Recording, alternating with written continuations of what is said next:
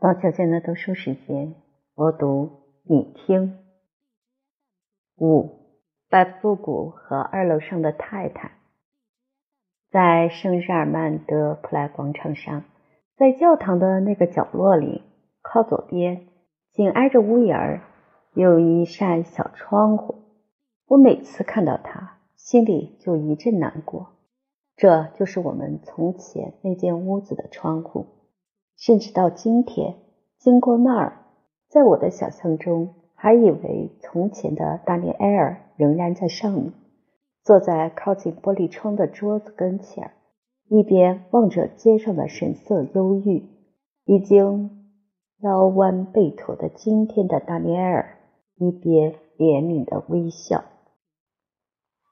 啊，圣日耳曼教堂的古老的大时钟啊！我和我的雅克妈妈住在楼上的时候，你为我敲响过多少次美好的时辰？难道你不能够再为我敲几下这种充满青春朝气的时辰吗？当时我多么愉快，工作起来多么起劲儿！早上天一亮我们就起来了，雅克连忙收拾房间，他打水、扫地、整理我的桌子，我呢？我没有权利动任何东西。如果我对他说：“雅克，你要我帮忙吗？”雅克就会笑起来说：“大尼尔，你不要想这些事儿。你记得二楼上的那位太太吗？”他用这两句意味深长的话，就把我的嘴给堵死了。事情是这样的，在我们俩一起生活的头几天里，下楼到院子里去打水的是我。换了白天任何一个钟头里，我也许都不敢去。可是早上，整幢房子里的人都还在睡觉，我用不着趴在楼梯上让人碰见我提着一把水壶。我一醒，简直连什么都没有穿，就跑下楼去。那个时候，院子里还没有一个人，偶尔有一个穿红上衣的马夫在抽水机旁边洗马具。他是二楼上的那位太太的赶车的。二楼上的那位太太是一个年轻的、很漂亮的克雷奥尔人。这幢房子里的人都关心他。有这个赶车的在，已经够叫我为难的了。遇到他在的时候，我非常害臊。我急忙抽水，壶里的水还只装满一半，就带着他回到楼上来。一旦到了楼上，我又觉得自己很可笑。可是第二天，我要是发现红上衣又在院子里，我仍然还是觉得同样的难为情。然而有一天早上，我运气好，竟躲过了这个可怕的红上衣。我轻快地爬上楼梯，而且我的水壶盛得满满的。可是爬到二层楼的时候，跟一个下楼的太太碰了个面对面。她就是二楼上的那位太太。她身材挺拔，神情高傲，低着头看一本书。她在一片像波浪似的丝绒中间慢慢的走着。我头一眼看见她，觉得她很漂亮，尽管她脸色有点苍白。给我印象特别深的是，她嘴唇下边的一个角上有一块小白疤。这位太太在我面前经过，抬起了头。我贴墙站着，提着水壶，脸涨得通红，臊得什么似的。你想想看，像这样被人撞见，跟一个送水的似的，头发也不梳，浑身湿淋淋，光着膀子，衬衫半敞开，多么寒碜哟！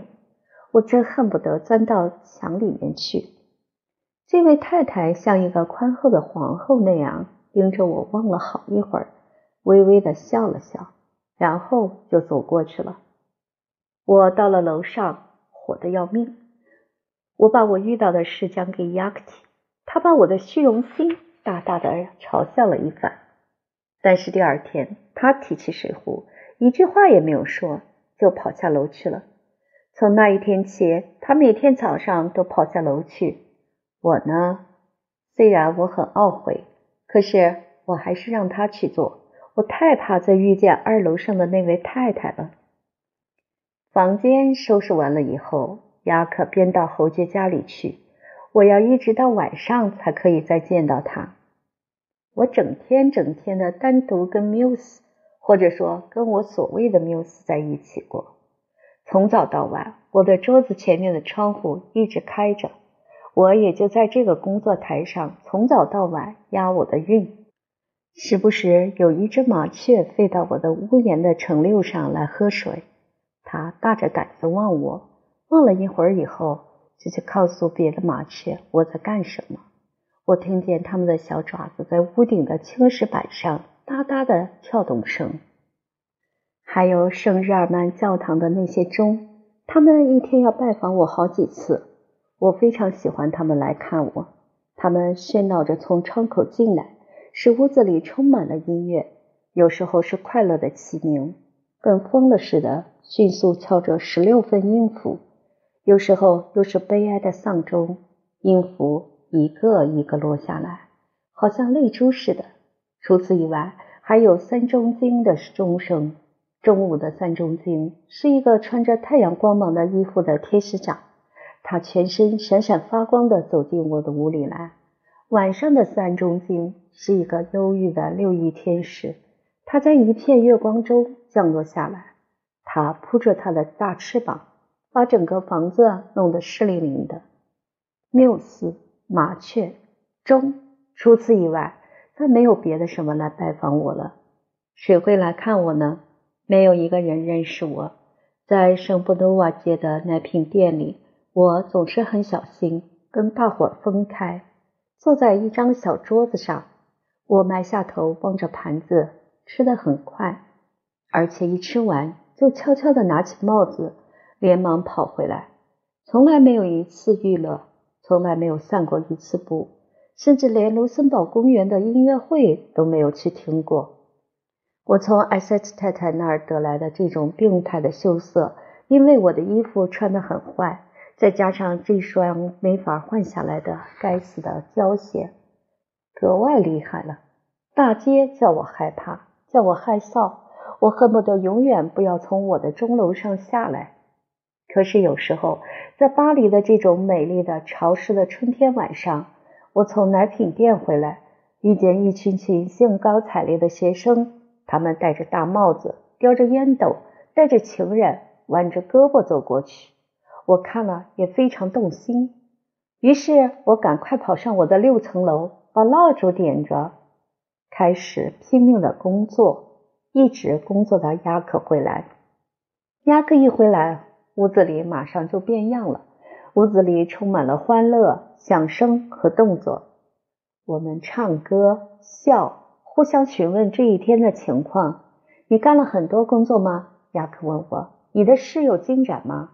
然后他讲一两段关于侯爵这个怪物的新花样给我听，从口袋里掏出他在吃晚饭的时候为我留起来的糖果，看见我贪婪的吃着，他很喜欢。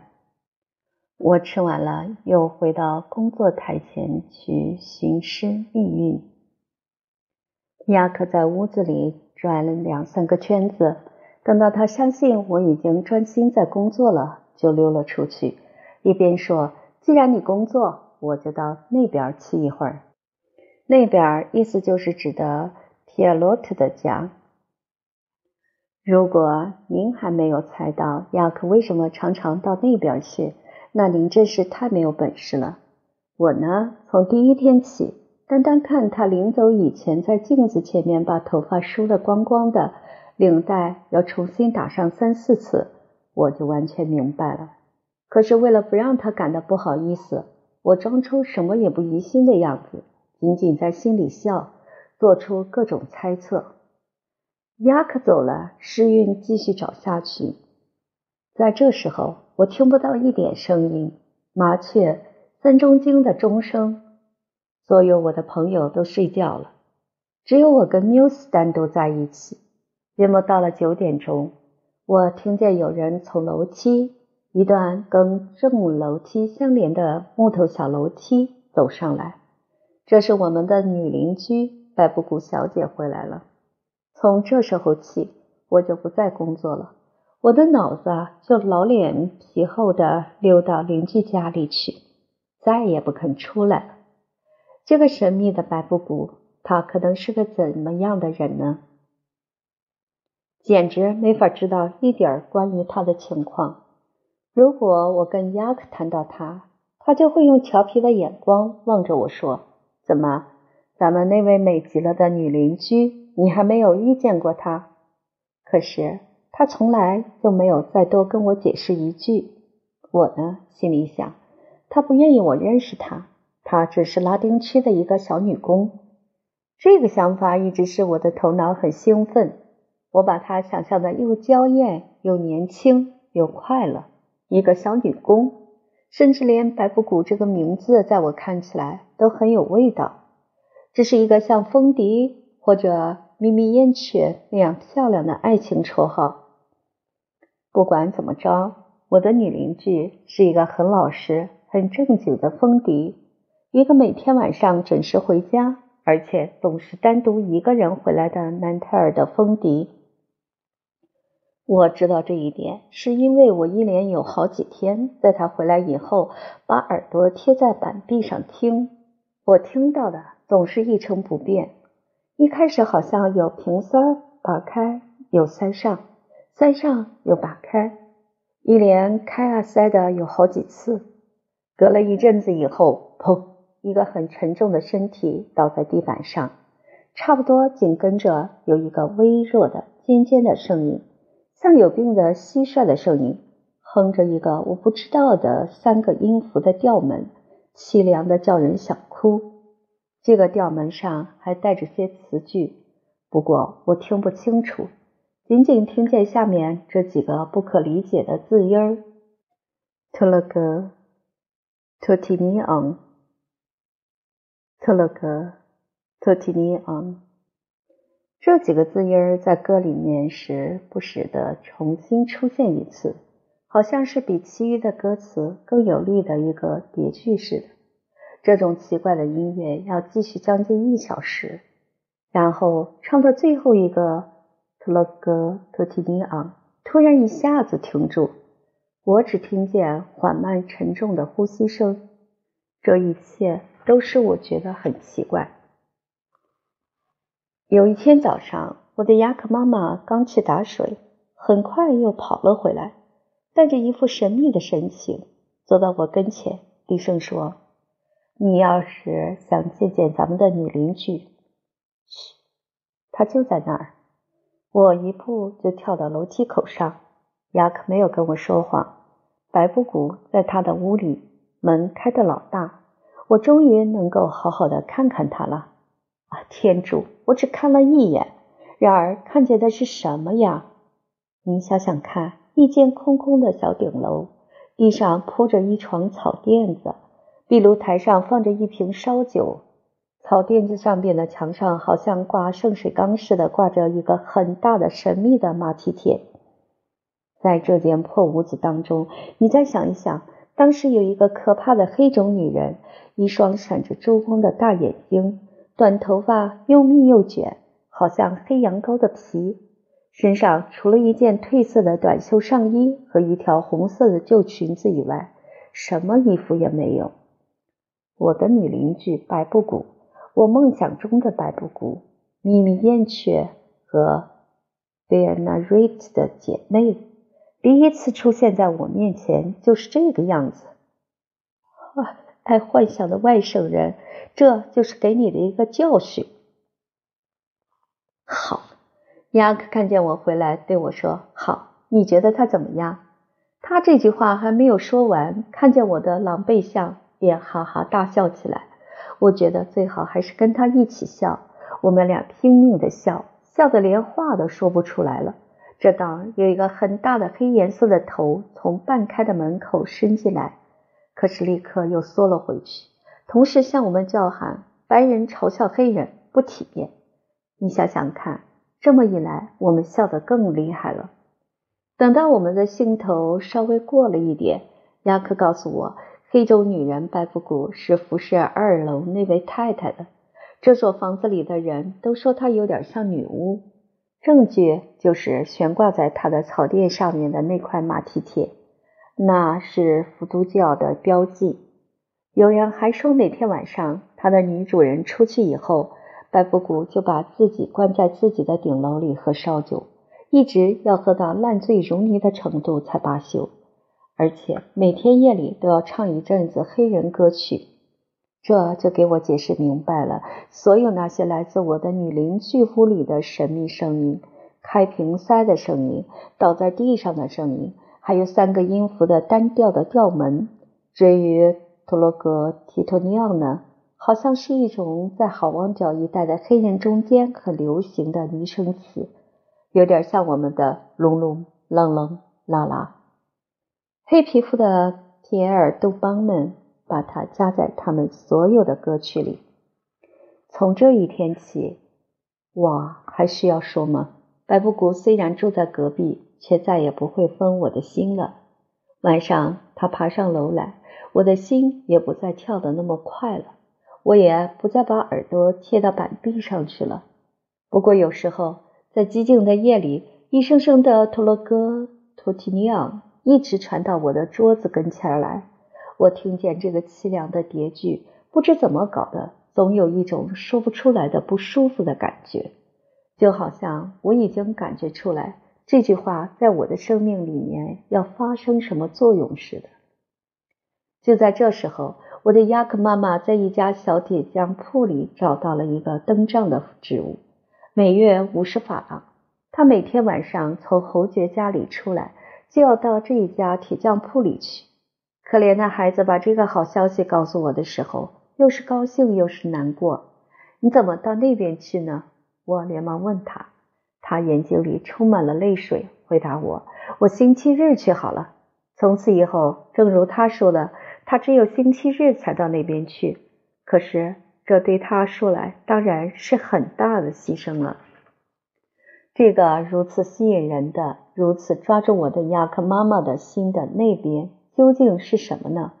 我很想知道。知道，不幸的是，他从来不提出来要领我去。我呢，我也太骄傲了，不愿意请求他。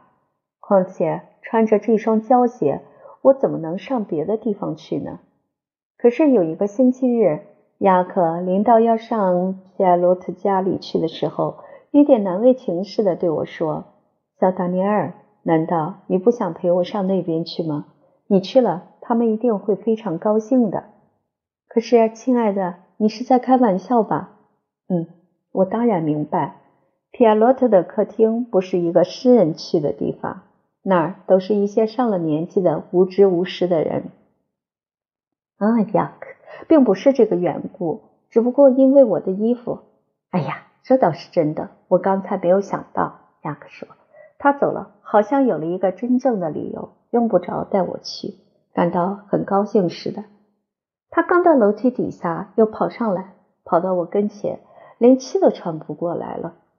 丹尼尔，他对我说：“要是你有了鞋子和一件像样的上衣，你愿意陪我到皮亚洛特家里去吗？”“为什么不愿意？”“好，那就跟我走，我去给你把你所需要的都买好以后，咱们再一起到那边去。”我望着他，愣住了。今天是月底，我有钱。为了叫我相信，他又补了这么一句：“有新衣服穿。”这个念头叫我这么高兴，以至于我没有注意到当时亚克的情绪和他说话的奇怪腔调，一直到事后我才一一的想起来。当时我跳起来搂住他的脖子，我们就动身到皮亚洛特家里去了。路过王宫的时候。我在一家工衣铺里买了一套衣服，穿上了。